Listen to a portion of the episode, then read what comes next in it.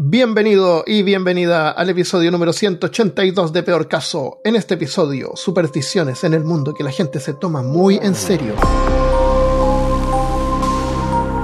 Hablándote desde los lugares más amarillos de Alabama, soy Armando Loyola, tu anfitrión del único podcast que entretiene, educa y perturba al mismo tiempo. Mí esta semana está Cristian Rusinque. Eh, señor Rusinque, ¿por qué esta tarde el día de hoy? Ah, no, señor, perdón, es que se me durmió un gato negro al pie de la puerta y no pude salir sino hasta Oh, ahorita. No se puede. ¿Qué pasa si pasa eso? No se puede ir a trabajar.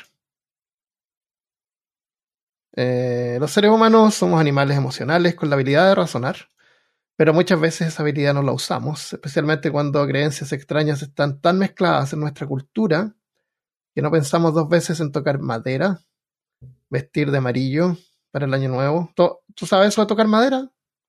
Sí. ¿Y, ve- y vestir de amarillo también?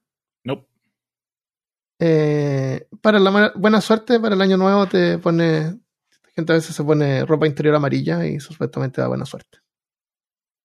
cuando Y había en- celebraciones de fin de año, por ejemplo, lo que sí sé es- son cosas ya un poco más culturales, como que para atraer el, el viaje en el año entrante, pues uno empaca una maleta y da una vuelta a la, a la Ah, cuadrada. ¿verdad? Parece que hablamos de eso. Sí, hemos tenido conversaciones. Parece que, ya. parece que este es como Supersticiones parte 2. Este es, es- no- yo pensé que es un episodio de Deja Vu. ¿No es cierto? Pero mm, de lo que tengo acá no, no lo hablamos antes. me parece. Pero sí. re- Parece que a lo mejor esos fueron mitos urbanos, no sé. Voy a buscar. Pero si es, le ponemos parte 2. Porque hay más. ¿Por qué no? Eh, no nos extrañamos cuando algún edificio antiguo se salta el piso 13. ¿Visto esos edificios? Son las creencias de la gente, las supersticiones. Y en este episodio vamos a ver algunas de las más extrañas o interesantes en el mundo. Eh, pero rápidamente, antes de continuar, quiero darle las gracias a los Patreons que colaboran para que puedas escuchar este podcast. Si también quieres colaborar, visita patreon.com slash peor caso. Y con solo visitar esta página ahora, puedes escuchar un mini episodio exclusivo que sin duda te dará buena suerte. Para la suerte. Ya, los números. Números. En Asia, el número 8. En China, el número 8 es el más afortunado. Se considera de buena suerte porque suena a la palabra prosperidad, que se dice Fatai. 8 en chino es Fa, como F, F A A. Y Fatai es prosperidad. Entonces, a los chinos les gusta elegir 8 como la hora o la fecha en los eventos importantes. Por ejemplo, en los Juegos Olímpicos de Beijing en el 2008. No sé si sabías que comenzó exactamente a las 8 pm del 8 de agosto del 2008 a los 8 minutos y 8 segundos. La afición de los chinos por el número 8 se puede ver en muchos otros casos como números de casa, números de teléfono, placas de matrícula, fechas de boda, fechas de apertura de un negocio, etc. El número 8 se considera afortunado y el favorito de los chinos porque tiene un significado tanto en la cultura tradicional como en la moderna. Así que cualquier cosa con 8, súper. Al contrario, cuando viene el número 4, por lo menos en China también, este se pronuncia pinyin y es el número considerado el más uh, unlucky, es el que menos suerte trae. Entonces, en muchos casos, incluso en hospitales, hoteles, edificios, suelen saltar el, el- el piso número 4. Obviamente no lo, no lo saltan por completo, pero entonces encuentras tú que estás subiendo las escaleras y pasas del 1 al 2, del 3 al 5, ¿no? El 4 Ah. es el 5. Entonces Pero sí, es, es bien no es curioso eso. Ah, y con todavía hablando pues de China, ¿no? Y con el tema del principio con respecto a celebraciones de Año Nuevo, hay un comediante acá estadounidense que es, creo que sus padres inmigraron de China, se llama Ronnie Cheng, bien chistoso, hermano. En su, en su hora de comedia, una que sa- sacó hace un par de años, tiene un chiste súper interesante con respecto a las tradiciones. Y es que, si mal no recuerdo, cuando ocurre el año nuevo, eh, nosotros sabemos como que el pico le da un beso a uno a otra persona, como que, ah, feliz año nuevo. Supuestamente un en China, cuando ocurre, ellos dicen en chino, literalmente se traduce algo como que, que te vuelvas rico este año, como que tienen esta, Ah, sí. este, este pensamiento de, eh, pues de dinero, ¿no? Como que Sí, buscan esta, ganancia. no necesariamente, como que para ellos la prosperidad se proviene pues del, del trabajo duro, del esfuerzo, entonces es más social, obviamente. Entonces, Ah, ya. el hecho de que se pronuncien el- de unos a otros, que, que te vuelva rico, ¿no? Como que te venga, nada como que, ah, buena salud, ah, encuentres Ah. amor, no, es que te vuelvas rico, bro. Buena. Eh, Ronnie Chang, bien chévere. lo voy a buscar. Qué loco. No, en Chile se abrazan, eh, como el abrazo del año nuevo. Eh, pero no se piden deseos, así como en el cumpleaños que uno sopla las velas y pide deseos. Eh, como así parece en China. Ah, y en China también es importante, porque el año nuevo es el cumpleaños de todos también. Mm, Porque no se celebran los cumpleaños, ¿te acuerdas? Ah, cierto. Muy Entonces buen punto. es súper, súper importante. Para, para los que no sabían, en China Para- claro, no se celebra. China, Año Nuevo es una cosa seria. Y, y si eres chino y también celebras la tra- las tradiciones occidentales, eh, puedes celebrar doble porque el Año Nuevo chino siempre no es el Año Nuevo nuestro. Sí. Entre medio, no sé, como por marzo parece. Imagínate de pronto una cultura en, en lugar de cumplir un año por solo existir y celebrarlo por el mero hecho de vivir, imagínense ustedes de pronto una cultura donde uno mismo decide cuando cumpleaños. Es como que, ok, ah, eh, maduré, ya me siento, no soy la misma persona que fui ayer, entonces tengo dos años, pero la verdad ya eres un hombre de cuarenta y pico al, a lo Ah, este año. Tu edad mental, tú. Exacto, como que tú mismo que, o, o, o peor aún, que la sociedad te ponga a ti tu edad basada Ah. en tus, lo que has hecho, lo que has crecido. Es así de pronto me da un poquito más miedo, ¿no? Pero no sé, Yo tendría como 14, de cualquier modo. yo tendría como cinco, bro. Sí. Ah, no estás casado, no tienes niños, solo tienes un carro, Sí. tienes tres. Tres. Eh, pero ¿por qué no oye cuántos padres? Así que no tienes dos. Mm, mm, mm. Eh, el, ah, en, en China, eh, cuando tú sacas una patente, puedes elegir los números, te dan así como para elegir, porque parece que son bien supersticiosos, te dan a elegir algunos números, como cuando uno saca un teléfono acá. Eh, Mm, por lo mm. menos a mí me ha tocado que de repente como que te dan a elegir un número entre, entre tres. así. ¿Qué número te gusta? Yo he mantenido el mismo número celular desde que saqué celular. Yo también. Eh, ahora Pero no se cambia el celular, sí. pues, pero cuando vivía en Ujú. Chile se usaba mucho esos celulares de prepago y uno cada vez que cambiaba de modelo cambiaba de celular y cambiaba de número o que la tarjetita de la otra compañía era más barata y como uno, uno era pobre había que estar cambiando cada rato número. Sí, es más fácil. Pero- Esa, el, bueno, eso lo dejo para otro episodio, lo que voy a decir. pero- Pero ahora me contó mi familia de que eh, uno puede mantener el número, o sea, si cambia celular o compañía incluso. El número de ¿Todavía uno. estás planeando en viajar a Chile pronto? Sí, ya tengo los pasajes comprados. ¡Wup, wup! ¡Chévere! 22 de diciembre llego. La va a pasar más rico, Armando. Y Sí, vas, a porque hacer, acaba de ser eh, invierno. Ya, ya vas a hacer un evento de peor caso. No sé. Tú sabes que Mm. si apareces y ofreces, ahí te cae alguien. Entonces, si decides tomar es- es- ese, esa oportunidad, vas Tenemos que a... hacer una, una encuesta a ver cuántos quisieran ir, cuántos viven cerca de Santiago, hacer algo como, por ejemplo, la semana en- entre el primero y el.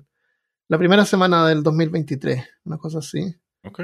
Porque entre medio de Navidad y Año Nuevo es como que, como que nadie hace nada. Yo solo pido, No sé. Armando Enrique Loyola, que si sacas evento de peor caso en Chile mientras estés ahí celebrando tus vacaciones, que por favor por lo menos saques una foto mía y si hay un selfie, un group foto, saques ahí la foto y la pongas a mano para que yo también esté Ah, presente en ¿Quieres que espíritu. lleve un, un cutout? ¡Oh, de- ¡Uy, mejor! Sí, sí, sí. Un, un- Como un Bro, ahí, tú. hablando de cutouts, cuando el, el último mundial, eh, ya hace, un- hace cuatro años, o más, no me acuerdo, en fin, whatever. Cuando ocurrió el último mundial, eh, Colombia estaba jugando contra, no me acuerdo quién era, un país europeo o algo así. Y fuimos a un restaurante, mi familia y yo, pero mi hermano estaba en la universidad, estaba en... Where the fuck did he go? Uh, Welling- West Virginia, estaba por allá lejos. Ujú. En su honor, mi mamá le sacó un, un cutout de Sí. su foto del, del equipo de fútbol de high school y lo tenía sentado en la mesa del restaurante y llegué yo y yo dije, ah, hola, eh, perdón, ay, no, no me lo esperaba y la gente, todos nos mira, todo raro mira. Y mi mamá caga bro. Buena idea. Vamos a encontrar Sí. uno. Encontramos uno de Freddy Krueger ahí, pero le ponemos tu foto, pero se ve ahí con los dedos raros. Christian Eso. Kruger. Christian Krueger. Eh, bueno, si hacemos un evento, no es como un evento, sino que a lo mejor eh, encontramos un lugar donde podemos grabar un episodio todos juntos. Una, una reunioncita, así, algo chévere. Claro, una cosa chica. Un episodio en vivo, pero y en vivo y en pero, directo. Pero con los villanos ahí, los peor casianos. Puedes hacer preguntas, audience engagement, puedes tener también, premios también. de stickers, yo no sé, cositas. Sería Sí, chévere. sí. sería Y bien, a lo mejor diría. alcanzamos a sacar poleras antes. Uy, Eh, sería sí, chévere. Les acuerdo que hay concurso todavía hasta fin de mes. O sea, Uh, la uh. próxima semana elegimos el sticker o la sí, aprovechen. Recuérdales lo que es el, el- el concurso, ¿no? Sí, al final se lo recuerdo. Pero Vale, eso, me mandar un, diseño a peorcaso.gmail.com, un diseño y, y se pueden ganar una polera con su diseño. He visto unos bien chéveres. Un usuario de Cristian, no me acuerdo su apellido, no tengo el celular conmigo, pero me mandó la foto de las momias que estaban tú y Chris. Sí. El de Conan estaba severo porque las caras no estaban como que necesariamente de acuerdo con los Ah, cuerpos. sí, sí. Entonces se veía súper X, pero eh, me hizo reír tanto como que lo hizo con tanto cariño y le dedicó tanto tiempo. Esas son "Bro". portadas, por- hizo portadas los episodios. Sí. Así que si alguien quiere hacer una portada un episodio también, la manda y la cambiamos y aparece ahí en peorcaso.com. Y en el episodio también. Y sacó una foto mía de, de mi Instagram personal que yo estaba haciendo una, una cara de feto. siempre, siempre te digo que tenemos que tomarnos buenas fotos y tenerlas en stock, así en caso que necesitemos para las portadas. Tomar así una con cara de malo, una con cara de bueno, una con cara mirando para allá, una con cara mirando para acá. Ay, siempre cuando no nos pidas de hacer esas caras de thumbnails de YouTube donde De- esas reacciones horrible, todas boletas, sí, como que predecibles. horrible, Ay, sí. Mira, no, no sabes lo sorprendido que fui cuando descubrí esta nueva anécdota. Claro. Ay, el clickbait. Ya. El- El número 13 es bien mal visto acá en Occidente. En algunas partes el número 13, Viernes 13 y toda esa cosa. MS13, MS13. MS13 es... Pero se ve como un número cabalístico. Eh, mm, yo, yo, no, yo no soy así supersticioso, pero... pero... Como buen cientista. Pero mi padre sí era, le gustaban los números y creía un poco así como en, la, en los números cabalísticos y cosas. Pero eh, mira, cuando yo me fui a Austin y me puse a buscar departamento y encontré que ese departamento donde yo estaba al principio, el número del departamento era 1313, tal vez fue un factor que me ayudó a decidir quedarme con ese departamento, tal vez. ¿Sí? No, bueno, igual era primer piso, necesitaba algo para la Michelle. Era barato, en ese tiempo era baratísimo. Me costó así como. Creo que el primer mes era gratis y el segundo y tercero la mitad, sí, y valía como 700 dólares. Eran otros tiempos. Llegué como justo al mejor momento ahí. Sí. Armando con los poderes de negociación. Si alguien está buscando eh, algún clase, una- algún contrato o algún deal, Sí, llamen me a Armando y les, les ayuda. Numerología, Todavía ¿no? no, Creo que todavía no tenía ni, ni contrato de trabajo. Claro, entonces, entonces elegí, entonces me gustó que tuviera ese número 1313. Eh, el- en mi cuenta de Instagram, así cuando dije ya, me tengo que poner el mismo nombre en todas las redes sociales, porque así es como debe ser, para que sea fácil encontrarte. No hay ya con nombre, entonces tenía que elegir un número. Entonces puse a la 37, así que pueden buscar los significados del 3 y el 7 y verán por qué los elegí. No es al azar. No hay nada al azar. Eh, o sea, si tienes que elegir entre dos números que simbolicen algo. Eh, en todas las portadas de peor caso, cuando aparece algo horizontal, así como medio girado, este son 6 grados el ángulo. Uh, Todos tienen 6 grados. Eh, porque el 6 es como heavy metal. el 5 y 7 también funcionaría, pero así me acuerdo que el 6, 6 grados es como el que parejo para todo. El número de mi casa es 256, lo cual me deja tranquilo porque es una potencia de 2, ok, como las ok. memorias. Y así me fijo de repente en tonterías así que representan un poco de orden en este mundo caótico. Eh, por eso a lo mejor la gente cree en supersticiones, porque como que le dan sentido a la vida. Un poquito, un poquito. Oye, aportan a darle a ordenar, un orden. Y menciono yo acá por lo menos, eh, cuando viene a supersticiones es importante tener en cuenta que estas no son cosas que ocurren al azar, ¿no? Es como que alguien se despertó un día y dijo, hipopótamos, quiero saltar hipopótamos. Y después ahí de cultura eso se saltó y se como en expansionó. Juto. En Juto ahí Eh, en, en Austin. ¿Has ido no, a no Juto? Ah, Juto. los hipopótamos de Juto, sí, Sí. pero son la mascota del, del high school, ¿no? A lo que voy es que las supersticiones Tiene son... una leyenda. Pero sí son las mascotas del high school. Sí, pero, pero ese no es la el motivo. ese no es el origen, como tú estás diciendo, ese no es el origen. ¿Mm? Una vez dicen que fue como un circo a Juto y se escaparon unos, unos hipopótamos y los encontraron en una poza de agua.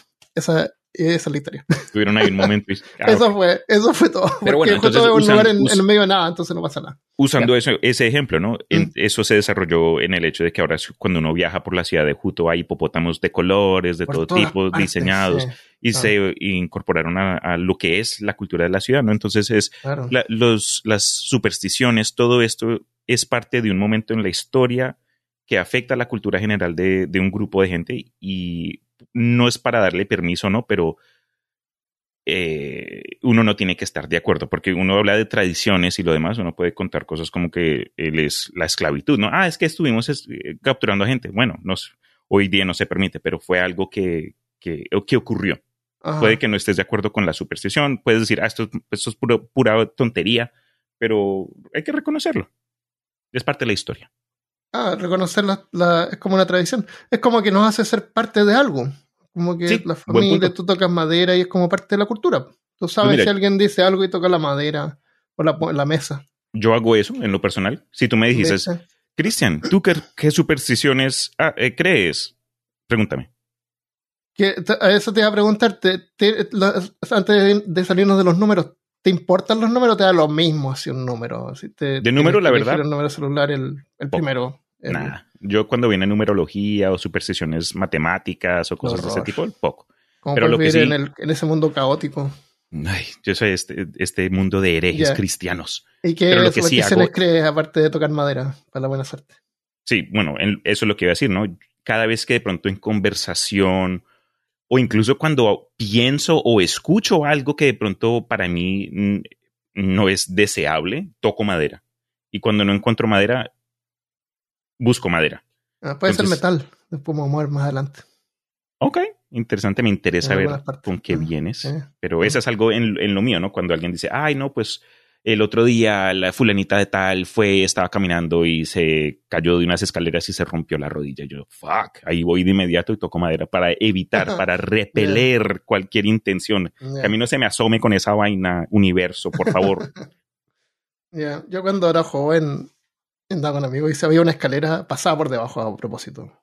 Era contrario. Claro. Claro. Contra cult- culture. En, en India tienen una versión a los números redondos, como el número 100 o el 50, así números cerrados. Y Ah. ajustan los precios para evitarlo. En, el, en los regalos de boda se regala generalmente dinero. Entonces te pueden regalar un sobrecito con 100 rupees. Y le agregan uno más eh, para hacerlo 101 o 1001, dependiendo de la, cuánto rico es la familia, supongo. Ajá. En el caso de las bodas, eso hace el número impar, o sea, indivisible por dos, lo cual es buena suerte para la pareja. O sea, tiene como sentido ahí. Como indivisible, es una boda, tienen que estar unidos. Sí, sí, sí. Entonces tú le agregas uno para hacerlo indivisible. Eh, hay sobres y tarjetas de matrimonio en, en India que, que en la tapa tienen un, un, eh, un agujero para poner la moneda ahí. Y tiene como un adorno por el lado, así como de, do- dorado. Entonces la, la moneda de un rupee va ahí, y adentro van los, los billetes Vea, Eh, pues. Eh, me gusta eso, me gusta eso como hacerlo indivisible, como que la pareja sea indivisible. Te capto.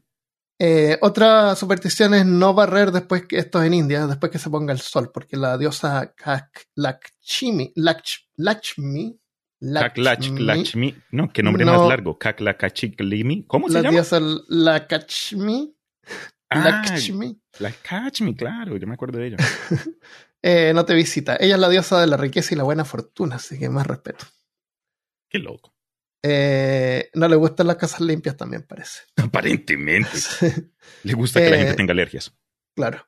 Resulta que los indios de la India no son vegetarianos, como a veces se cree. Muchos comen carne, pero no los jueves ni los sábados.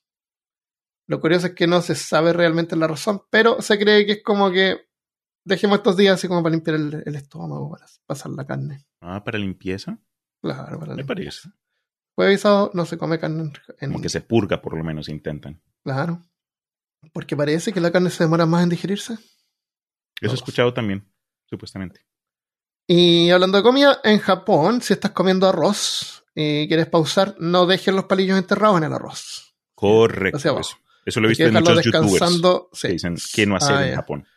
Ya, no hay que descansarlos arriba del plato atravesados. Esto es un increíble tabú porque le recuerda a los japoneses los funerales, donde se deja un tazón de arroz con dos palillos verticales en el centro, como para marcar un funeral.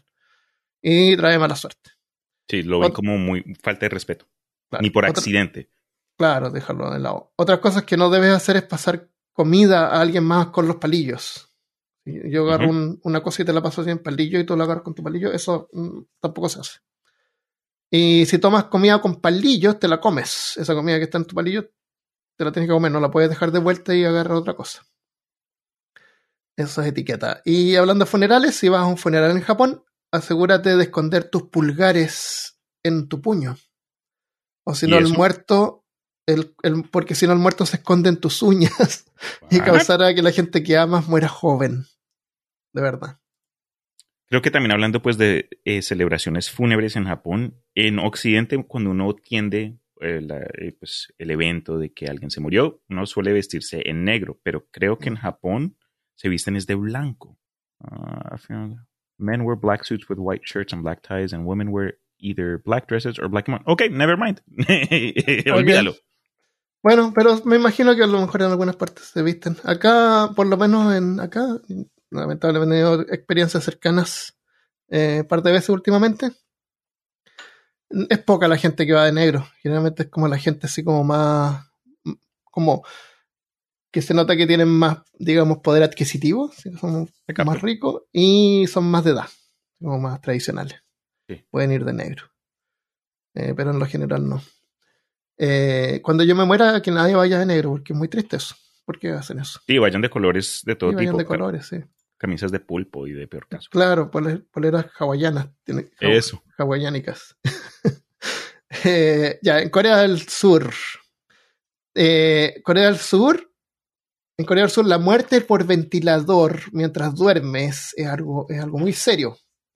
Al punto en que todos los ventiladores que venden funcionan con temporizadores. No no- tú no puedes comprar un ventilador que le pones on y se queda prendido ahí toda la noche. Ah, tiene como un timer. Se apaga- claro, les tienes que dar cuerda de repente, así, bueno, Les tienes que una hora y, y ponerlo de nuevo una hora. Y así, son contemporizadores para evitar que sigan funcionando mientras la gente duerme, porque te pueden matar. Esta superstición salió de un mito urbano que cuenta que han muerto, que hay gente han muerto por hacer funcionar un ventilador eléctrico en una habitación cerrada sin ventanas abiertas. Eh, nada que ver. What?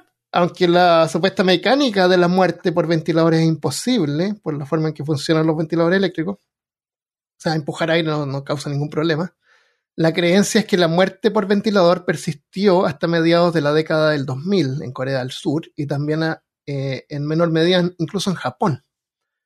No se sabe de dónde salió el mito, pero los temores sobre ventiladores eléctricos se remontan a su introducción en Corea con historias que datan eh, de las décadas de 1920 y 1930, advirtiendo sobre los riesgos de náusea, asfixia y parálisis facial de esta nueva tecnología. Huh. O sea, miedos sin fundamentos, igual como ocurre con cualquier nueva tecnología. Como back in the day, la 5G, gente cuando se claro. desarrolló el, eh, la cámara, había mucha gente que pensaba Ah, que claro, la cámara te la- te robaba el alma. Sí. Va a quedar tu alma ahí pega un poquitito. Atrapado para siempre. Claro, pero hay una teoría de conspiración, obviamente, que es que el gobierno de Corea del Sur creó y perpetuó o perpetuó este mito como propaganda para frenar el consumo de energía en los hogares durante la crisis energética del- de la década de los 70. Oye, qué loco. Así como que ya sí, sí es peligroso, sí que deberían apagarlo en la noche y no gasten electricidad Sí. en la noche. Oye, no sabía. Ya Chévere. El mal de ojo, esta cuestión es súper popular. Varias culturas del medio oeste temen, se- temen ser objetos del mal de ojo y toman varias medidas para protegerse. El mal de ojo es una maldición que puede traer mala suerte. El mal de ojo puede atraparte en cualquier momento, arrojado por una mirada de odio sin que tú lo sepas. Para protegerte puedes tener un nazar, del turco mirada, que es un amuleto de vidrio. Como este. Ahí tiene un nazar ahí en, el- en la punta. ¿Ves? Eh, rojito, claro, pero no, no es azul. Mm, No creo Mira, que te eh. proteja 100%. Mira Tiene que que es ser azul. azul. El, el ser ojo es azul. azul. En los ojos azules, ya, un 80 tal vez. bueno, eh, Cristian me está mostrando una pulsera roja, efectivamente, y con un ojito, que se llama Nazar ese ojito. Generalmente son azules con blancos y celestes al medio. Eh, también se usan como eh, Cristian nos mostró como joyería eh, alrededor del cuello puede ser o en la muñeca. Yo tengo uno para el apartamento, uno para mi carro, uno que yo uso y le compré uno para el carro de Sam. Ah, mira. Eh, vamos a ver después por qué, por qué en carros y casas. Se dice que pueblos tan diversos como los asirios, fenicios, romanos, otomanos y griegos usaban el nazar, las cuencas de vidrio azul, como protección. Se dice que el nazar en forma de ojo desvía la, mirada negativa no deseada lanzada por otros hacia alguien que causa el mal de ojo. O sea, es como que tiene que ser, es rojo porque es llamativo.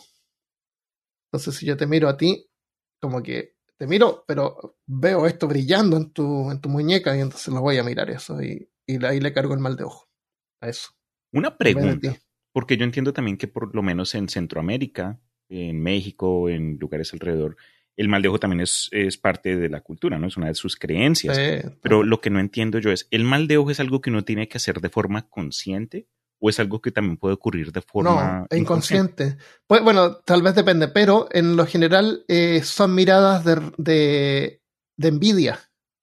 Por eso, para protegerte, como vamos a ver después, te iba a decir cómo te puedes proteger aparte del amuleto, eh, vistiéndote en forma austera, no llamando la atención, porque una mirada de envidia te causa mal de ojo. Yo he visto en algunas partes en Chile que a los bebés les ponen una cosita roja, pero cerca de la cara, donde tiene más sentido, así como que le van a ver, pero como que desvían la mirada, para que no lo gien. Dicen, para que no lo gien. Entonces le ponen una, una cosita roja en el pelo, así como una, mm. una cinta. Cualquier cosita. Eh, es como para que no te miren en, en los ojos. porque, porque nosotros estamos acostumbrados a mirarnos a los ojos mientras hablamos. Pero parece que hay varias culturas que no, como que evitan eso, es como raro. En el mundo animal. Eh, en el mundo animal, donde la, naturaleza funciona de depredador y presa, eh, eso de mirar a otra, una bestia a los ojos es endémico de, de, poder. Entonces, en muchos casos, cuando uno está trabajando en zoológicos, eh, en conservación animal y involucra mucho manejo de, pues, de animales, creo que eh, algo que dicen es no los mires a los ojos. Eso es una señal de, de, de, pues de, a ver, ven, véngase a ver, león. Claro, entonces, eh, el punto ese de la mirada, porque, mira, para mí, a mí me gusta. No, no es necesariamente solo por el hecho de mirar? que me, gusta, me gusta estar eh, en, en, ah, en, conversación con alguien y cuando está, una persona está hablando, pues le dedicas tu mirada para que ellos sepan que tú estás involucrado en la conversación y que te interesa lo que está ocurriendo. Pero, por ejemplo, en culturas como en Japón, eso es visto como muy mala educación y hay gente que te dice, oye, eh, me estás mirando mucho, me siento incómodo. Ese sentido de incomodidad. Entonces, no sé, el, el concepto de la mirada entre el ser humano y el reino animal. Obviamente no estoy hablando de todos los animales, pero es, eh, eh, un buen truco. Es decir, en caso de que uno se encuentre en una situación toda rara como con una bestia, dicen que lo mejor es no mirarlo a los ojos. O en, otro ejemplo de ataque de tiburón, pincharle los ojos. Yo estoy acostumbrado a ver los ojos, no tengo problemas con eso. Y cuando noto a alguien que como que se siente incómodo porque se nota, porque trata de desviar la vista, sí. también me siento incómodo porque no sé cómo como verlo. Entonces dicen como que míralo entre medio de los ojos, así como arriba right, la nariz. Mm. Lo otro es que mirar a los ojos eh, produce gravitas. Si tú estás hablando con, un, con otra persona, así con un empleado, por ejemplo, mm. tú eres un supervisor, un jefe, eh, o que tú quieres mostrar dominancia, pues igual que los animales, tú miras a los ojos y lo mantienes fijo. Pero, ¿qué pasa si es que eh, la otra persona tiene más poder que tú y tú necesitas desviar la mirada porque te estás sintiendo demasiado incómodo. ¿Cómo lo haces sin perder poder? Y así es como lo haces. Después de este comercial, volveremos en un minuto. No, no mira hacia los mira hacia el lado. No, no hacia abajo, sino que hacia el lado. Entonces, cuando estás hablando con una persona que notas que se está sintiendo incómodo, no tienes que como que mirar así como girar la cabeza, sino que mira así como al lado, nomás, como que te estás acordando de algo. Mm, mm. Eso dicen, no sé. No sé. Es como raro cuando alguien como que se nota, como que como que se note que algo está pasando, porque generalmente uno no se preocupa de eso, es como inconsciente. Sí, es muy Pero cuando se vuelve consciente es muy extraño. Estas, estas clases de, de, de, acciones físicas que tenemos durante en relaciones personales e interpersonales es, es, merece estudio y hay gente que también se dedica a ello. Pero cuando viene a lo que acabas de decir del el sentido de poder, porque el poder está donde tú, se lo, donde tú lo permites incluso en situación donde de pronto sea tu supervisor, tu gerente, tu jefe, lo que sea, obviamente tú sabes que ellos son los que te están pagando, pero el sentido de poder es otra cosa. Solo porque alguien te paga no necesariamente significa que ellos tienen poder sobre ti. Eh, tienen el poder ah, que claro, les des. Pero, claro, claro. Pero la gravita es, es, como durante una discusión, tú quieres llevar tu punto de vista across. Mm. Eh, Concuerdo al 100% con ese claro. punto, pero ahí como que entre curiosidades y huevonadas, yo tuve un supervisor que conocías, el Don, el don no le gustaba mirar a los ojos. El don era, era una persona, es, porque todavía está vivo, bien estricta, como que bien derecha. O tal vez ah, no. Y algo que yo hacía, él me decía, Cristian, vamos a tener nuestra reunión de, del mes, ¿no? Y yo entraba a su oficina, eso era cuando estábamos en la oficina. Me decía, siéntate, por favor. Y yo, no, gracias, prefiero pararme. Y yo Ay, parado durante toda la fucking reunión. Entonces no me importaba lo que él Pero dijera, lo que él miraba. Entonces yo parado con mis manos cruzadas detrás de mí, mirando, escuchando, y yo, sí señor, eso? sí señor, sí señor. Entonces, eh, no sé, ya ni tanto, Odioso. obviamente ya no se puede porque ya no estoy yeah, en la oficina, pero claro. eh, no sé si era por, por ser joven y querer mantener ah, este sentido de poder, claro, entre claro. comillas. Ah, te entiendo. Entonces, entiendo yo, yo, salía sintiendo, no me importaba si me decía, oye, eh, ese, vas, te vamos a despedir en una semana si no, si no mejoras tus estadísticas o... Eh, te, no, sin pero con lo palabras bonitas, como lo decían. Palabras ¿Cómo, más elegantes. Se te cortó. Pero lo mismo, pero lo decían con palabras un poco más elegantes. Pero querían decir eso mismo. Claro. Sin importar lo que quería decir, yo salía claro. como que, ok, todo bien. Porque claro. mantuve este sentido propio. Mira. Qué loco, porque eh, esa persona era, no le gustaba mirar los ojos. Se ponía, yo hablaba con él y, y de repente notaba así como que hablaba mirando así para otro lado. Y era muy raro. Me, qué, qué, risa que dices eso porque yo sí. sentía lo opuesto. Yo cuando estaba con él, de pronto era porque yo, el man ya tiene 40 años y yo obviamente claro. soy de 30 ah, y en el momento me dicen que tengo cara de niño también. Con cara oh. de niño qué y bueno. alma de Enrique. Ya tienes edad de, de, pensar de que eso es algo bueno que te dicen. ay no, ay no. Sí, uno de joven, ¿cómo así que me está pidiendo claro. mi, mi, tarjeta de identidad? No, yo tengo 19 años, oh. soy un adulto. Pero claro, ahora ya... Y después, ojalá me la pidan. Sí, o ya se vuelve un, un, un compliment. Sí. ¿Cuál es la edad así como el pivoting point? No sé, no sé. Qué loco. Ya, entonces ya, otro amuleto, aparte del azar, que está relacionado también, es el, es el que se llama mano de Fátima a lo mejor lo has visto, que es como una. También se llama Hamza o Kamsa, que es como una mano, parecía. que es como que tiene dos pulgares. Sí, porque los pulgares se doblan. Claro. Es, supuestamente tiene que representar pulgares. esto, o, o, algo así, como que la mano. Claro, es como así. Esa me está mostrando sí. la mano. Tómate una foto manos, ahí y lo ponemos en la puerta. Sí, son ambas manos. Tanto pulsera roja y. Mirándote hacia claro. ti, con las palmas hacia ti, entonces Parece claro. que los pulgares están ahí. Claro. Es como una mano que tú la pones de cualquier lado y no pareciera que fuera ni izquierda ni derecha, es como las dos. Ajá. Eso, eso, se llama así, mano de Fátima, porque se llama por la hija del profeta Mahoma. O la mano de Miriam también se llama, en la tradición la mano judía. De, la mano de, la mi mano tía de Miriam. Miriam. Claro, era porque Miriam se llamaba la niña, Mario, la mano de Miriam. Yo tengo una tía que se llama Miriam, qué, qué Cuéntale entonces. A, men, a, menudo tiene un ojo en el centro, un ojo igual que, la, que el Nazar. ¿Este? claro, eh, al centro de la, de la, palma para protegerse de la desgracia y proteger las cosas valiosas. Por eso es que se encuentra en hogares o incluso colgando del espejo retrovisores de automóviles o cosas valiosas que tú quieras proteger. Como la vida. Como la vida. Como, no, pero son como cosas. Artefactos. ok, entonces la mano se usa más para cosas materiales. Claro, para cosas materiales. Vale, vale. No sabía. Si no tienes un amuletos, puedes prevenir el mal de ojo usando la expresión Macha Allah o Incha Alá, que expresa gratitud, que significa Dios quiera o lo que Alá desee. Macha Alá. Macha Alá. Macha Alá. También puede, machala, claro. También se puede usar para felicitar a alguien como un recordatorio que aunque se felicita a la persona, al final era lo que Dios quiso. Machala. Te felicito, pero en realidad, en realidad es lo que Dios quería. En español. ¿Ah? ¿Te puedo mencionar algo? Sí. Eh, yo tuve un comentario por nuestra amiga Vanessa Henrix, que en un episodio que hice acerca de remedios caseros mencionó que a una de las, de, pues de, de las curas que usaban contra el mal de ojo era este concepto de ah, hacer la cruz con un huevo sobre la persona que supuestamente ha sido afectada por un mal de ojo. Entonces, Oh. supuestamente le haces el, el, el nombre del Padre, el Hijo, el Espíritu Santo en la frente, en el pecho, en los Un brazos huevo. y eso. Un huevo. Y el huevo, este movimiento, este, este, no, Pero con- no con- quiero decir conjuro, Como con clara de huevo, así. Que te No, queda como un- una un babosa que te pas- No, te- con- se te un pasó por la frente. todavía en, en su cáscara. Ah, ya, ya, en el aire. Lo agitas en Corre- el aire. Ah, no, no, lo tienes en la mano.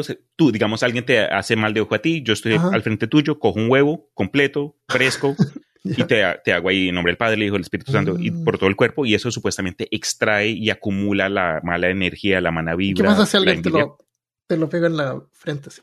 Eso es aún peor entonces, porque te lo esparce toda esta mala onda, Ah, entonces te, deja la bañaste, bro. onda. Mira, acá te lo recolecté, todo bien, y ¡pam! quedaste ahí. Claro. Se lo ponemos al perro, porque se usan animales para transferir no. las cosas. Qué malo. Sí. Ah, mira, no sabía eso. ¿De dónde es eso? México. Ah, en México, mira. Pero en, España se hace que también. En español, en español nosotros decimos ojalá. Tú sí dices ojalá, así como ojalá, Sí. ojalá que, ojalá que salga bien. Cuando Sí, esperamos que algo ocurra. Entonces, a diferencia del macha alá, que significa si Dios quiere, ojalá significa si Dios quisiera. Y proviene del término árabe lao cha alá. La fórmula se pronunciaba en el dialecto árabe andalusí. Lao cha alá, bueno, lo tengo escrito acá. Luego lao chalá, luego lo chalá, y el castellano antiguo lo tomó con aféresis de la L, o sea, sin pronunciarla, y quedó ochalá como con X, y que dio lugar al español ojalá. Pero ese Alá es Alá, Alá de, de, lo- de la religión musulmana. Me parece, oye, qué, qué chévere. Eh, entonces, para evitar el mal de ojos, aparte de los amuletos y la expresión macha Alá, también te puedes vestir de forma humilde para evitar las miradas maliciosas. Eh, bueno, dijimos que a los bebés le ponen una, una cosita roja, una pulserita o algo para despejar las miradas malignas. O que lo ojeen, dicen, para que no se ojee, para que no lo ojeen. No te ojeen, No te ojeen, claro. ojeen. Un azabache es el nombre de otra pulsera que se usa incluso adultos. Tiene cuen- cuentas negras y rojas, como una piedrita negra con dos rojas a los lados. Ya, Y ya, a, y veces, y a veces mezclado con la mano de Figa. Esta no es la mano de Fátima. Que es la imagen de un antebrazo con la mano empuñada con el pulgar saliendo entre el índice y el dedo medio. ¿Has visto ese símbolo? Ah, cuando me hacen el truco así. de ¿dónde está tu nariz? ¿Dónde está tu Claro, nariz? exactamente, Aquí así es la mano. Esa se llama mano de figa. ¿No lo has visto tú en pulseras o en, en adornos? Ya, No, no. Es más o menos común. En la antigua Roma significaba eh, mano y fico o figa significaba higo, o sea, mano de higo. Eh, y era una expresión coloquial para los genitales femeninos. O sea, esto simboliza los genitales femeninos. Por eso es que hay algunas mujeres que usan esas cosas como un distintivo, así como poder femenino. El símbolo también imita las relaciones heterosexuales. En algunas culturas la mano de figa es un gesto equivalente a mostrar el dedo medio. Es como que en India andan así con un pendiente, con el dedo medio así. Imagínate. Entonces, claro, hacerle a alguien así es como, es como que, ah, maldito, estoy haciendo la mano de figa. Entre los primeros cristianos se la conocía como manus obscena, que significa mano obscena. Imagínate, Manus. manus obscena. A pesar de esto, en Occidente es normal, eh, es normal que se use como un talismán de buena suerte o representación, como te digo, el poder femenino. Qué raro. Todavía, es. es- todavía estamos en Asia, ¿no? Entonces déjame mencionar yo dos cosas. Yo tengo familia musulmana, eh, colombianos y todo, pero Ah, verdad, se sí. convirtieron eh, en los 80. Fue una prima de parte de mi mamá, muy chéveres. Eh, y algo que me enseñaron fueron dos cosas. Primero es que eh, a la gente más tras- tradicionalista de esta religión eh, es- se, se les ve como de muy mala educación saludar o dar la mano con la mano izquierda. Entonces jodámonos Ah. nosotros los zurdos, porque la mano izquierda en particular se cree que se, se debe usar como la mano con la que te limpias el culo. Entonces, cualquier cosa que, interacción que ocurra con la mano izquierda, ellos como que, perdón, que, que faltan. Y lo otro que también puede ser un poco más complicado es cuando uno se sienta, especialmente el hombre, cuando un hombre se sienta, cruza las piernas de forma específica. Entonces, tú sabes a lo que me refiero. Está, está Ellen con la ah, rodilla. no, no, no pones la pierna encima de la otra, pero pones el pie como que colgando. Ah, sí, sí. El problema es. Preciso, sí, señor. El problema acá cuando vienen los musulmanes es que si tu planta del pie está como que puntando a una persona, es decirles como que tú eres suelo.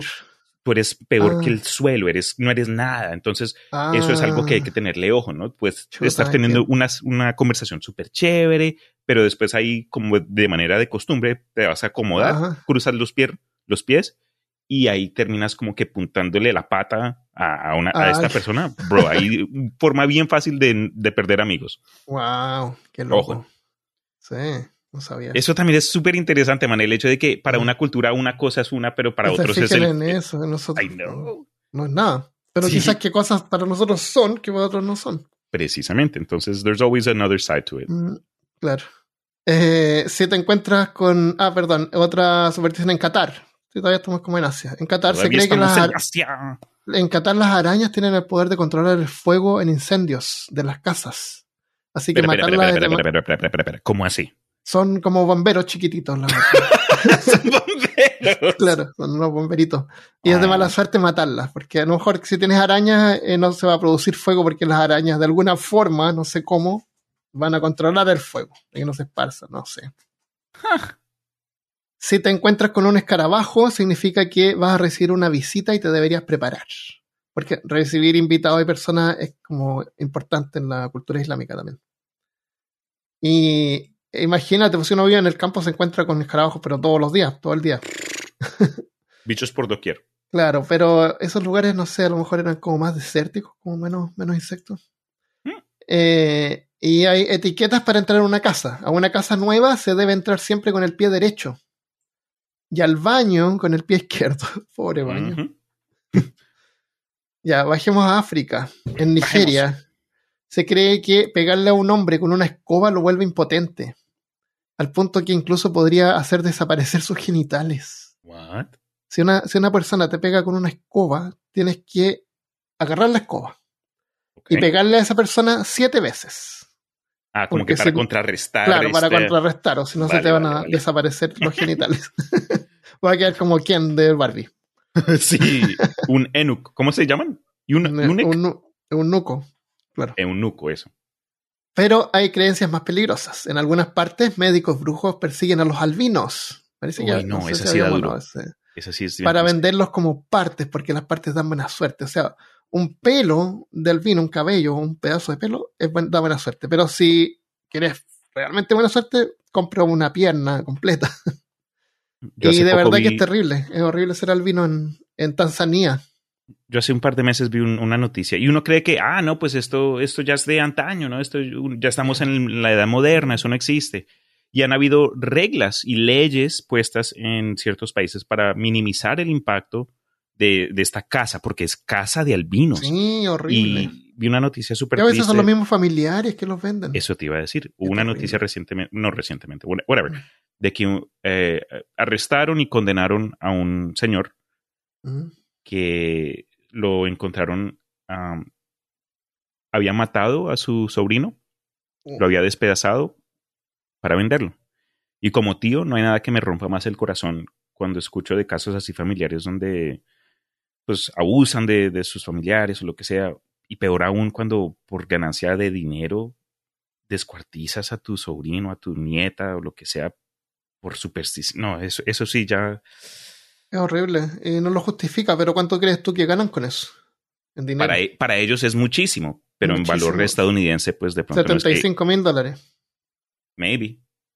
Claro, o sea, le alcanza como para comprar dos casas allá. Ya, ya, ya. Entonces también puede cambiar. Entiendo el sentido de que esto me puede cambiar la vida. Enfermo. Pero, bro, morirme o más. No, no, no, no, no. No, es horrible, sí. Eh, eso es lo peor. Y em, la ONU estima que alrededor de 80 personas con albinismo en Tanzania han sido asesinadas desde el año 2000. Es terrible, mala suerte. Incluso hay un, hay un tipo que canta reggae, no me acuerdo el nombre Reggaeman. Él es albino y se tienen que andar cuidando las espaldas, incluso, ser, incluso a pesar de ser una figura, digamos, pública. Ajá, ajá. Tienen que andar con guardaespaldas. Porque ese sí que debe dar buena suerte, pues imagínate. Claro, no, no solo es albino, pero el man es famoso. Claro, Uf, porque doble luck. albino se hizo famoso, obvio, lo que le pasa a los albinos. Lamentablemente los albinos no llegan a, a- a hacerse muy viejos, porque el 90% muere de cáncer a la piel antes de llegar a los 40, por el, por el problema del albinismo, porque no les protege la piel. Entonces mueren jóvenes también. Si es que no se, no se cuidan, muchas veces en condiciones que viven no se pueden cuidar. Eh, mientras más cerca del Ecuador, más fuerte pega el sol y más el riesgo de cáncer. Y Right. sin melanina, que es lo que ocurre, eh, que es lo que ocurre en la piel para protegerse de los rayos ultravioletas que son ionizantes, los albinos son golpeados por el sol constantemente hasta que su cuerpo se olvida cómo era eso de, ¿cómo es? De piel, ¿qué era eso? Eh, si quieren saber más cómo funciona la radiación, escucha el episodio 21 de accidentes nucleares en peorcaso.com slash 21, que justamente como estaba comentando Cristian antes, tiene una portada nueva hecha por Cristian Quirós. Así que visítenlo y vean la Ese fue donde yo estoy en un atuendo ah, Sí. verde. Tú creo que estás en el amarillo y Chris en el anaranjado. Estamos know. todos como Breaking Bad. eh. Ya, claro. bien loco. Estamos listos Encuentren para ahí, cocinar. sus isótopos, pónganlos en el bolsillo, que no se les caigan. Eso, no se les Eso es, caigan. nunca se me olvide. porta- Para siempre. porta isótopo. Podríamos vender porta isótopos. Bro, Unos- una manito así con un isótopo. claro. Tengo varios, varias memorias de, pues, de nosotros, antes de que te mudaras y peor caso y en general, Ajá. mucho gozo, muchas cosas que arrepiento haber dicho, pero algo que nunca va, se me va a olvidar, va a vivir rent free en mi mente, ese, ese cuentico ahí de los, ah, cuida los isótopos. Siempre fue Sí. unas... Ya. Que no se te caigan los isótopos. bueno, eh, eh, entonces es difícil que ser en África, especialmente al lado oeste, donde las expectativas de vida no pasan los 60 para las mujeres y 58 para hombres. Así que es peor si eres albino. Eh, si no te secuestran y te venden por partes, el sol te mata. Eso es muy redundante, no sé por qué lo puse. Bueno, ya, ya entendemos la idea. Sí. Eh, ah, es por esto, es porque hay una tribu, que, que, claro, este, este albinismo no es el único problema. Hay una tribu en Kenia que se llaman los Masai, que cuando un chico llega a la pubertad lo mandan solos con una lanza solamente a cazar un león. Solo así podrá ser considerado adulto. Sí. Yo cuando cumplí edad me acuerdo que tuve que soplar velitas y abrir regalos. Yay. Eh, Una a lo mejor eh, Kim Sasunye no cree que soy un verdadero hombre, pero puesto que él nunca pasó Sonic 2, Ujú. que mientras él mataba a un león, yo salvaba cientos de animalitos del Dr. Robotnik. Yo no creo que él ha tenido que hacer el papeleo para los taxes. Eso creo que sí, ya sé que eso es otra vaina. No tiene idea. Kim Gasunge no sabe. Nope. Eh, eh, espérate, Kim Gasunge. Ah, no, él nunca regresó. Murió. Kim Gasunge es un nombre real en Masai, que significa gordito. Oh. Por eso Kim Gasunge no pudo cazar un león. ya, alcohol y tocar madera. Vámonos a otra parte del mundo, Europa, donde muchos consumen alcohol como si no existiera el agua. En Rusia tienes que tomarte todo con... Bueno, eh, en la cerveza a, través de la historia eh, aparece, pero en todas partes y es constante porque la cerveza te da calorías Yes. Y es preservante. Entonces, por Sí. eso es que mucha cerveza. Por eso es buena la cerveza. Ahora, olvídate que son cervezas heladitas. No, eran calientes. Yeah. Calientes e incluso había unas partes que tú para tomar cervezas vas con una pajilla que es tuya. Pajilla significa para, popote o pitillo Popote, para las claro. otros. para que te filtre las cosas que hay en esa asquerosas que hay en ese lugar. Sí, Armando no toma cervezas. Él es anti-cerveza. Tomo cerveza con... No, yo tomo cerveza, pero no con, con pajilla o popote. Yo sí. Con Dicen que supuestamente eh, ayuda. Lo- bueno, en fin, dicen supuestamente. Yo escuché algún momento en mi vida que, que, que tomar cerveza con un pitillo eh, ayuda a embriagar más rápido. Entonces yo dije, ok, me ahorro yo platica, me tomo mis, en lugar de mis cinco o seis cervezas, me tomo unas tres, pero con pitillo para acelerar el proceso, para no facilitar que el cuerpo. Claro, y no te tomas todas esas calorías porque la cerveza engorda. Pero lo que sí menciono ahorita es, es muy difícil. Yo nunca soy de esa persona de que ah, necesito verme como un varonil en cualquier lugar, siempre quiero que me vean como el hombre, pero sí te voy a decir, cuando era soltero era muy difícil tratar de coquetear con alguien en un bar tomando cerveza con un pitillo, porque tú, hola chica, ¿cómo estás? ¿Cómo se llama tu nombre? Y ahí buscando el pitillo con los labios, ahí como un pato. como si fuera una, una Coca-Cola del McDonald's. Ay, no. Qué horrible. Eh, bueno, en Rusia tienes que tomarte todo tu trago. Si es un shot, si es un vasito chico, no lo puedes dejar en la mesa hasta que esté vacío. Como debe ser. Y eso de hacer chocar los vasos durante un brindis, algunos dicen que es para exaltar todos los sentidos. Porque exalta todos los sentidos y ahí está el sentido del oído. Del, ah, oído Interesante. Pero, pero historiadores mantienen que el ruido aleja demonios y espíritus malignos. ¿What?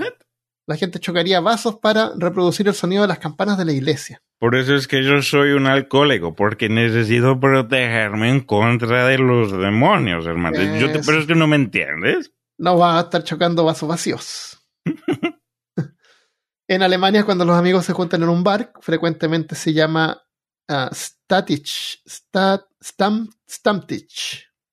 Cuando llegas a la mesa, tienes que golpearla para mostrar de que no eres un demonio, de que no eres el diablo.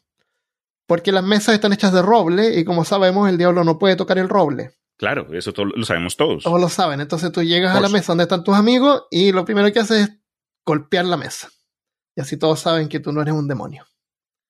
La costumbre de tocar madera es común en varios otros países, incluso Latinoamérica. Cuando uno está hablando de desear que algo sea realidad, es como golpear la, la mesa dos veces con los nudillos como golpear la puerta, pero golpear la mesa. Esa costumbre pudo haber sido importada de Europa, pero no está claro por qué se hace. Una explicación rastrea el fenómeno hasta las antiguas culturas paganas, como los celtas, que creían que los espíritus de los dioses eh, residían en los árboles. Así que tocar los troncos de los árboles pudo haber sido como para despertar a los espíritus y pedirles su protección. Pero también podría haber sido una forma de mostrar gratitud por un golpe de buena suerte. Otra teoría más es que la gente tocaba madera para ahuyentar a los espíritus malignos o evitar que escucharan mientras hablaba mal de ellos, evitando así un golpe de mala suerte. Eh, en el siglo XIX en Inglaterra, los niños jugaban un juego llamado Tiggy Touchwood, era como un juego al pillarse, eh, pero no se, no lo, no, al que estaba escapando, si tocaba madera, no lo podías atrapar. ¿A qué te refieres con al pillarse? El, juego al pillarse es como. Ah, de pillar, como que, el escondite. Claro, que tienes que tag. Ese tag que ah, tienes que tocar a alguien. ¿Te acuerdas que salen todos corriendo y, alguien tiene que salir detrás y tienen que tocar a los demás? Entonces tú te tienes que escapar. Pero si tú estás tocando madera, no cuenta ahí que te toquen. Claro, no, ahí te, pueden tocar, pero van, a estar como listos y tienes que estar listo para correr, soltar la madera y correr. Yo me acuerdo haber jugado algo así parecido. No sé si era con mm. madera o no los árboles solían ser como que el, eh, el la base, entonces de pronto... Eh, claro, tal vez era eso. Sí. Eh, así que parece que tocar madera es algo bueno en todo el mundo, incluso con algunas variantes. Los turcos a menudo se tiran el, del lóbulo de la oreja y golpean madera dos veces para protegerse de una maldición. O sea, al mismo tiempo te tiras en la oreja un poco. Los italianos, en vez de tocar madera, tocan hierro para evitar mala suerte, mientras dicen la frase toca ferro es fierro. Eso te decía, si no encuentras madera, puedes probar con metal. Ya, vámonos a América. que fue descubierto, vamos a América. Vámonos a Brasil. Hay un río llamado Votos. Un río Votos, que significa delfines. Se cuenta que cualquiera que se pierda en los árboles, o sea, en los bosques alrededor de este, de este río, es, llegado, es llevado al agua y convertido en un delfín no se puede volver a convertir en humano, pero pueden caminar por la tierra usando peces gatos como zapatos. y mantarrayas como sombreros. ¿What? ¿Perdón? Y hay más, hacen esto para impregnar mujeres. Bro, ¿qué putas me estás diciendo? yo de fuera, yo de fuera mujer no en un, delfín, en un delfín vistiendo peces como zapatos. Eh, eh, eh, se, me, se, me, se, me, varó el carro al lado del río, señor. Por favor, acompáñeme. ¿Por qué se está, por qué se está escondiendo ah, detrás de los arbustos, señor? Con gusto.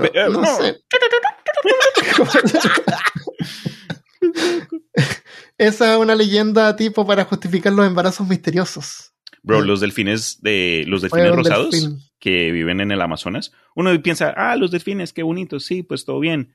Pero los delfines rosados son más feos, bro. Esa cosa es, ah, nightmare fuel. Tienen estos ojitos súper chiquiticos y un ah. pico todo largo. Eso es un caimán cruzado como que con un, no sé. Los delfines grises, esos comunes y corrientes, o sea, más conocidos se llaman boca de... Boca de botella. Ya, yeah, Más arrechos esos animales. Eh, entonces, son como si una mujer queda embarazada misteriosamente, puede decir, no si fue un delfín que embarazó un delfín. Ok, ok. Eh, en Chile, al sur de Chile, hay algunas mujeres que quedan embarazadas, le echan la culpa al trauco, que también es un espíritu del bosque, que las embarazó. Eh, y aquí nos vamos a ir a, estamos terminando a un caso súper extraño. Vamos a ir al sur de Argentina. Yo sé que varios nos escuchan por allá y a lo mejor no saben sobre esta extraña ley, o tal vez sí, que se llama padrinazgo presidencial. La ley 20.843 de padrinazgo presidencial es una legislación argentina que garantiza el padrinazgo del presidente de la nación al momento del nacimiento del séptimo hijo varón o la séptima hija mujer. O sea, si tienes, si, si, vas a, si, tienes un séptimo hijo o una séptima hija del mismo, del mismo sexo, o sea, puedes tener cuatro hijos varones, pero ahora esta es la séptima hija, ese séptimo hijo o hija es apadrinado por el presidente. Automáticamente. legalmente, legalmente. Bueno, no automáticamente, tienen que aplicar, como les voy a decir más adelante. Tienen que, pueden apelar y aplicar a eso. Porque es legal.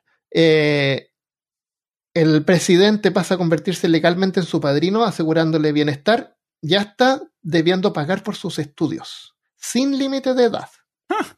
Así que si tú eres el séptimo hijo o la séptima hija, puedes de verdad aplicar en argentina.gov.ar para que Alberto Fernández te pague tus estudios. Y fui a la página y existe y tú te puedes inscribir y renovar tus becas de padrinaje presidencial. ¿Sabes por casualidad en qué año se aplicó esta ley? Eh, en el año creo que no lo sé exactamente, pero sé por qué, que es lo curioso. Ah, por mira, antes de que me cuentes, yo te, si alguien me diría, Cristian, ¿tú por qué crees que en Argentina ocurre eso? Yo diría de pronto una de esas leyes antiguas de cuando la gente se moría a los 30, entonces una familia, un marido y una esposa de 15 años tenían que sacar y reproducir 30 niños en dos años para, para aumentar. Entonces, no sé, para mí, pues, esto suena como que un, un incentive para que las familias tuviesen más hijos. Sí, rellenar la, la población por el sentido de la patria, el nacionalismo, bla, bla, bla. Eso puede, puede ser que esa sea la intención real. Ok. Pero no la, el origen. Vale. Eh, yo se lo comenté a mi mamá esto y me dijo que en Chile también se hacía.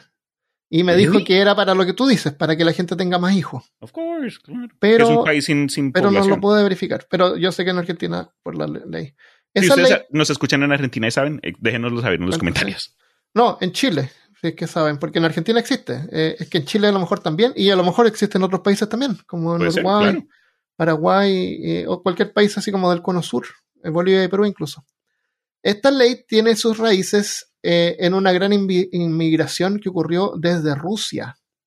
Y la creencia es que el séptimo hijo varón era un hombre lobo y la séptima hija mujer era una bruja. En la Rusia zarista de Catalina la Grande se otorgaba el padrinazgo imperial que daba protección mágica contra estos males y evitaba a que los niños fueran abandonados. La gente le tenía miedo a los séptimos hijos. Se los abandonaban. Entonces, el, para que no hicieran eso, hicieron esta ley en Rusia, así como que no tienen protección ahora del, de, la de la zarina, de los zares, y, no se van a convertir en hombres lobo o en brujas. Vea pues. En 1907, Enrique Brost, ese fue el año, 1907, Enrique Brost y Apolonia Holman, un matrimonio de alemanes del Volga que se radicó en la Argentina, dio a luz a José Brost, su séptimo hijo varón. Así es que mandaron una carta al presidente José Figueroa Alcorta para que lo apadrinara. Y así comenzó la tradición que además le otorga al ahijado una beca asistencial para contribuir con su educación y alimentación. El 28 de septiembre de 1974, María Estela Martínez de Perón convirtió esta tradición en ley. En el 74, que es el año en que yo nací. O sea, en Argentina puedes ser un hombre lobo o bruja profesional. Te van a pagar tus estudios. Y me gustaría ver un show, así como, no sé si viste She-Hulk. ¿Sí? La Hulka.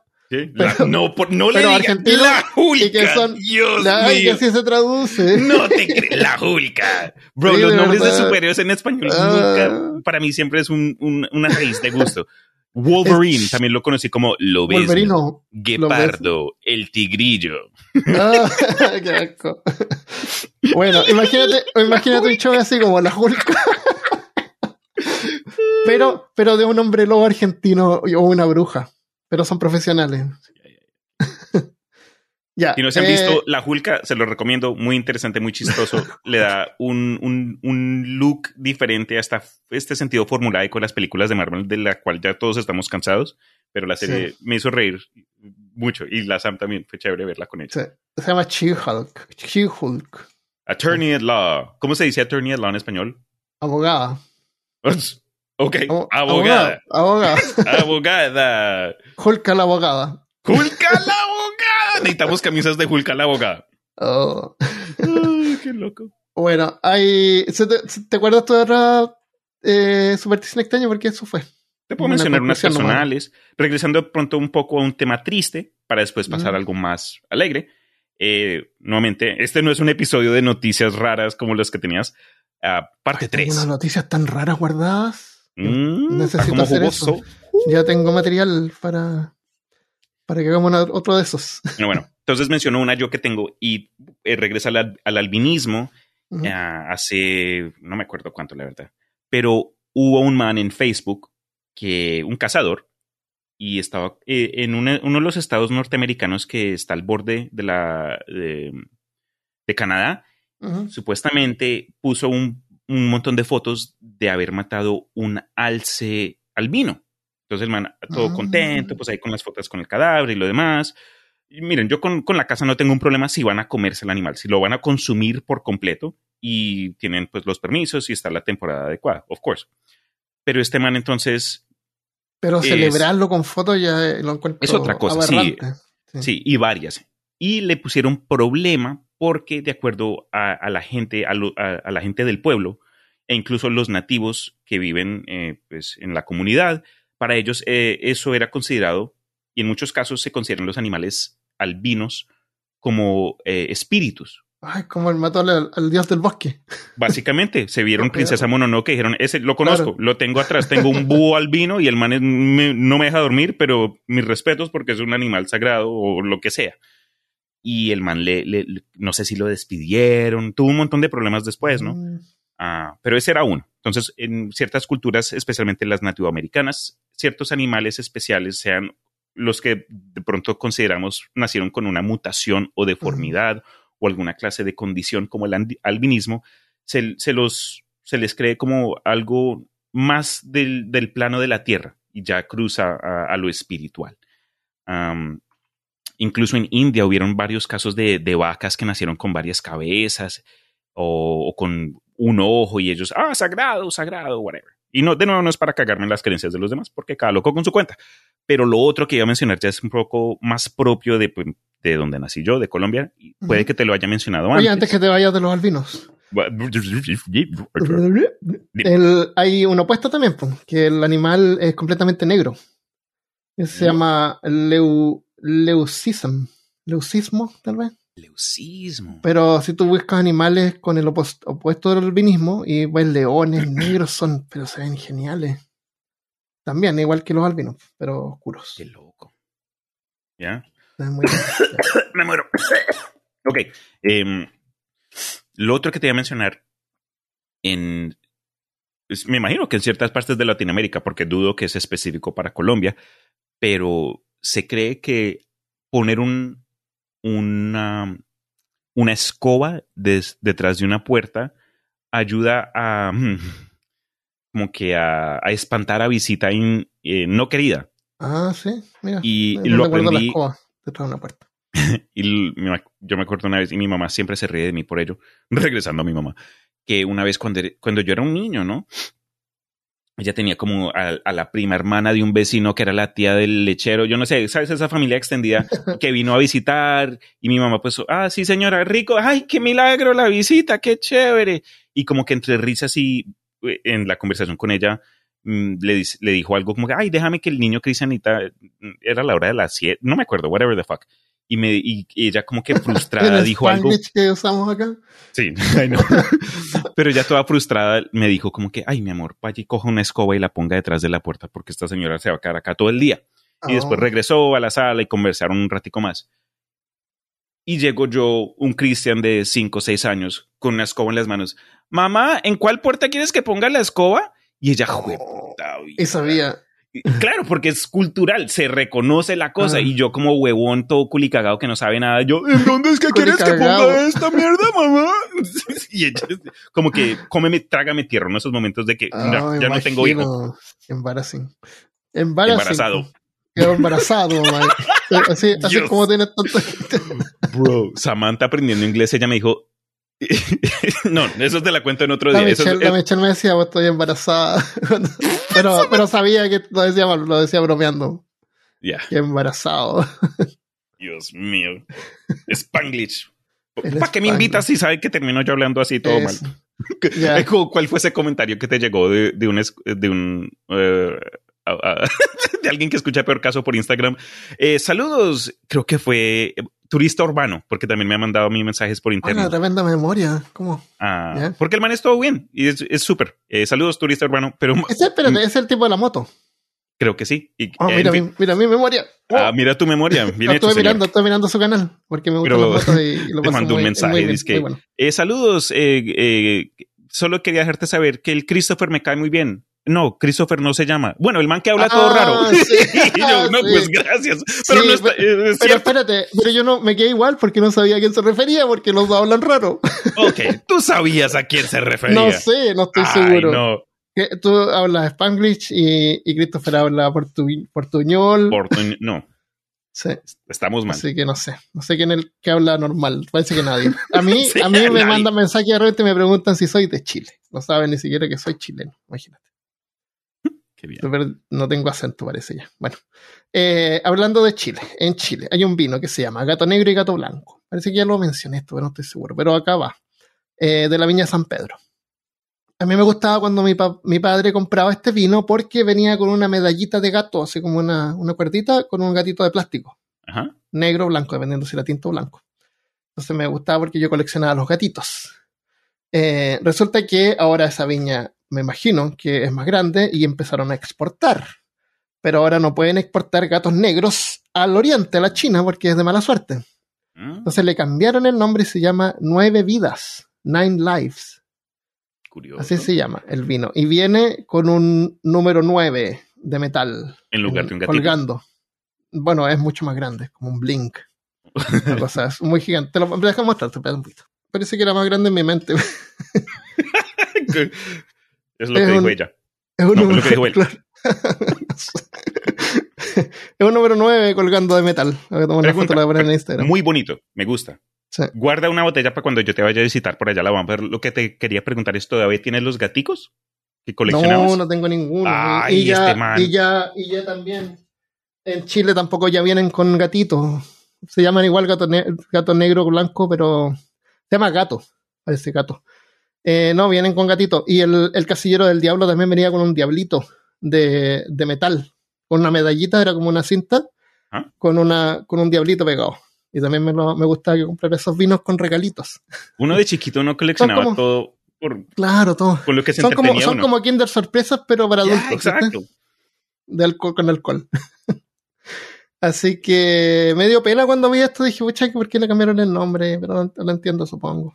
Ya, en el proceso de eh, globalización van a tener que ocurrir pero, cambios. Pero tiene que ver con superstición, por eso lo, tuvieron que cambiar el nombre, me imagino. Y por eso se llama Nueve Vidas, por, una cuestión de superstición. Así que eh, la pregunta de este episodio es, ¿qué supersticiones extrañas creen donde tú vives? Puedes responder desde Spotify o comentando en este episodio en peorcaso.com slash 181. Y vamos a leer la respuesta en el próximo episodio. Me gusta esto de las preguntas. En el episodio pasado no dejamos preguntas, así que Y, aquí, aquí termina el episodio. Y eh, ahora para los que siguen escuchando, que son los fans más, más mejores, los fans. porque nos siguen escuchando, eh, el episodio pasado, pues lo grabamos con las Marías de Rester Podcast. Y yo lo, yo corregí lo, yo no todos los tiempos así donde tengo que hacer cortes nada más, pero queda generalmente sincronizado esto, no tengo que estar más sincronizando la mano. Pero hubo un problema con la conexión o con el computador que no quedó siquiera desfasado, así como que lo tuve que mover un poquito y arreglarlo, no. De repente su audio se, atrasaba más o menos, así que hay, que hay que revisarlo a mano y duraba como dos horas, así que no tuve tiempo. Por eso es que lo tuve que regrabar solo, solamente la parte que yo tenía. Pero quedó súper interesante ese episodio y lo tengo guardado, así que cuando tenga tiempo le damos una edición manual. ¿O tú dijiste que tenías ganas de hacerlo? Este más loco. ¿Qué me vio con cara de... No hay que corregir cada parte, así cada vez que ella habla, no, moverlo. Qué, raro, imagínate tú un podcast donde se toca eh, editar de forma manual dedicada, con ojo fino. Tomaría unas cuatro horas o cinco horas eh, de editar, ese episodio, así que cuando tenga tiempo lo voy a hacer o lo puedo ir haciendo a poquito. Bueno, pero eso, fue, lo que, pasó. Pero sí, pero aprecio muchísimo de que hayan estado, me gustó mucho cómo quedó y, quiero compartirlo, así que lo vamos, lo vamos a arreglar de repente. Claro. Eso le quería contar. Eh, lo otro, como dijimos al principio, esta es la última semana para diseñar un eh, sticker para una polera. Si tienes una idea, puedes enviar una imagen a peorcaso.gmail.com y el próximo semana vamos a elegir los, ganadores. La semana pasada no, tuve mucho tiempo, por eso no publiqué nada, pero voy a ponerme en Instagram ahora para avisar de nuevo. Buena idea. Eh, gracias de nuevo a los Patreons. Si quieres colaborar, ah, espérate, antes de eso, hicimos una encuesta ya tenemos suficientes respuestas, así que no necesitamos más respuestas, pero la vamos a compartir en Patreon para que vean los resultados de la encuesta y en función de eso vamos a, a, como enfocar el tema de los episodios en el futuro para evitar algunas cosas que para, aprovechar las cosas que a la gente más les interesan. ¿Mm? Eh, eso, pues. Así que gracias a los Patreons. Si quieres colaborar, puedes ir a patreon.com slash peor caso y ganar sticker y, y, escuchar contenido adicional. Y compartir este podcast también ayudan. Gracias por todo lo que puedan hacer. Sí, y gracias a quienes ya rellenaron la encuesta, porque yo sé que tú apenas tuviste la idea, generaste las preguntas y lo enviaste al público. Hubo gente que estuvo ansiosa para participar. Eso demuestra que todavía hay gente que esto, que peor caso es, y sí, bueno, Sí, sí, claro. Claro, y lo otro es que en una de las preguntas yo les puse también qué otros podcasts escuchan. Así que eso va a ayudar también a, a, nosotros a poder. El equipo de Research and Development. Claro, que, que, investigan ya en una lista de todos los podcasts mencionados y cada, cuántas veces he mencionado cada uno para. Cristian va a hacer eso. Tampoco. Dijo. Este ya me está poniendo trabajo así con, con todo lo que me pagas. Ah, lo que sí iba a mencionar, por último, en el sentido de, del, de del, del concurso que estás haciendo es, mm. miren chicos, si, ustedes creen que no saben dibujar, si ustedes creen que de pronto eh, su estilo de arte no concuerda con el, con, con el podcast o con, con, nuestro sentido del humor, olviden de eso. Dibujen un gato, dibujen un tentáculo, pónganle un twist a un barril de metal, eso, el estilo químico, cualquier cosa. Entre más diseños más, más oportunidades hayan para que ustedes puedan ganar. Entonces, pongan ahí con mano, lápiz y papel. Si tienen de pronto algún tablet, hagan un mamarracho y lo que sea, envíenlo. A nosotros nos gusta ver. Incluso podemos mencionar y describir algunos de estos diseños cuando estemos sí, grabando. Sí, lo, podemos elegir en, YouTube, yo creo. En vivo sería súper chévere. Entonces, I encourage you guys, les, los animo a que participen para que podamos nosotros también tener esta relación con ustedes, porque esto después de todo lo hacemos es no solo para nosotros, pero para a la audiencia y, vi algunos diseños que tienen así líneas y hay descripciones en texto. Esto es tal cosa, esto es tal cosa. Ya, ya, ya. Hagan lo que quieran. Esto es un momento, un ejercicio creativo del que todos podemos ganar un poco. Y nosotros también podemos hacerlo. Me parece, tú tienes una idea y yo tengo una idea, pongámosla también, pero no digamos quién la hizo. Vale, vale. Con eso dicho, entonces, yo también me comprometo a hacer un dibujo. Nada súper largo. Esto no es cuestión de que tenga yo que eh, darle una hora para que el diseño quede todo chévere. Me comprometo a enviar yo también uno para que eh, haga mi parte. A lo mejor podemos elegir más o menos los mejores y poner una votación y que la gente elija cuál le gusta. Aún mejor, porque también de que nosotros seamos los que estemos seleccionando, pues se puede, pero que la comunidad pueda tener voz en, el concurso, se me suena muy buena idea. Y, y, les advierto que si no elegimos alguno puede ser porque porque no, no es como apropiado para un sticker, tiene que ser como un sticker o algo que pueda ir en una polera. Entonces, tiene que tener un estilo como bien cerrado, no sé cómo explicarlo. Entiendo, líneas sólidas y... en lugar de un dibujo como, que de paisaje completo, claro, un, un logotipo, un, tipo de algo fijo, algo cerrado, pero igual, Claro. Claro, un diseño un, claro, más logotípico. entre más complejo, menos probabilidades, pero entre más simple y como que al punto, creo que nos ayudaría a nosotros. sí, claro. Buena idea. Eh, ya, pues, eso es todo. Eh, ¿El Imaginarium tiene episodio nuevo? Eh, hablando de El Imaginarium, sí menciono ahorita, porque estamos preparándonos para finalizar el 2022, lo menciono acá, el podcast de El Imaginarium con el que me ha ayudado Chris, Armando, Malca, todos nuestros amigos percasianos e incluso gente adicional, va a tomar un descanso a principios del 2023 por un par de meses, porque hablando acá con Armando, pues obviamente esto es algo que toma tiempo y esfuerzo. Yo quiero, y he dicho varias veces que para mí, para lo que me gusta hacer, quiero mejorar mi equipo, necesito mejorar micrófono, necesito mejorar la interfaz.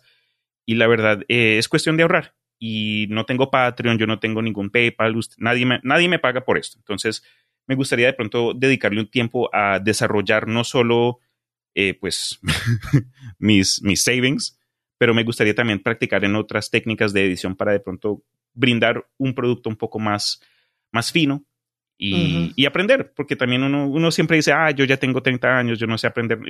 Siempre hay algo nuevo en el oh, mundo con lo que uno pueda desarrollarse. Entonces, Ojalá tuviera 30. Con eso dicho, el último episodio que salí, que salí, que salió del Imaginarium fue el episodio 50 y pico de La llamada de Tulu, de Cthulhu. Me lo puse a escuchar otra vez y me di cuenta que hubieron partes que, no edité porque también ah, el proceso de edición es tan monótona y yo ahí eh, cara de zombie. Entonces me va a tocar hacer uh, una revisión adicional. Pero si ustedes son amantes de nuestro amigo HP Lovecraft y esta es una de las historias que ya reconocen, denle una oportunidad, me dejan saber, oye, me gustó esta cosa, no me gustó tal cosa. Honestamente, cualquier comentario que sea puro, negativo o constructivo, bueno, no negativo, pero constructivo, siempre para mí es es es súper. me gusta escuchar de ustedes al mismo tiempo. Ah, entonces, denle una oportunidad. Y como salió tarde, ah, lo mencioné en Cine Cutre, grabé un, un, episodio adicional para el mes de octubre con el Christopher Enrique y Guile de Canal Cutre, cubriendo películas de terror que nos asustaron en lo personal. Entonces es una mm. charla más, más íntima en el sentido de que, bueno, sí, uno, sabe los clásicos de Thing y que El Exorcista y películas de culto, que puede que hayamos mencionado here and there, pero fue algo más que yo quise preguntarles, eh, a ustedes, ¿qué les dio miedo de verdad? Entonces, es, fue súper chévere ah, y, terminamos con una recomendación para quienes de pronto en el mes de octubre estén buscando películas creepy, scary, de horror, de terror. Entonces, eh, lo publicaré la semana que, entra. Y si ustedes ven una de las películas que terminamos recomendando, también mándenos comentarios en el canal de Instagram que encontrarán como Imaginarium512 en la página web que es elimaginarium.com. También se pueden dejar comentarios, creo que si lo escuchan por Spotify o Podbean o por correo electrónico en elimaginarium.com. ¿Es arroba qué? Arroba.com. Arroba, ya, me callo. ya, voy a escuchar eso. Quiero saber qué películas te dieron miedo. Todavía no sale, sale esta semana, pero me gusta tu entusiasmo. Sí. Ya, listo. Nos vemos entonces. Que estén bien. Feliz semana. Y nos vemos la próxima vez. Adiós. Saludos, abrazos y se me cuidan.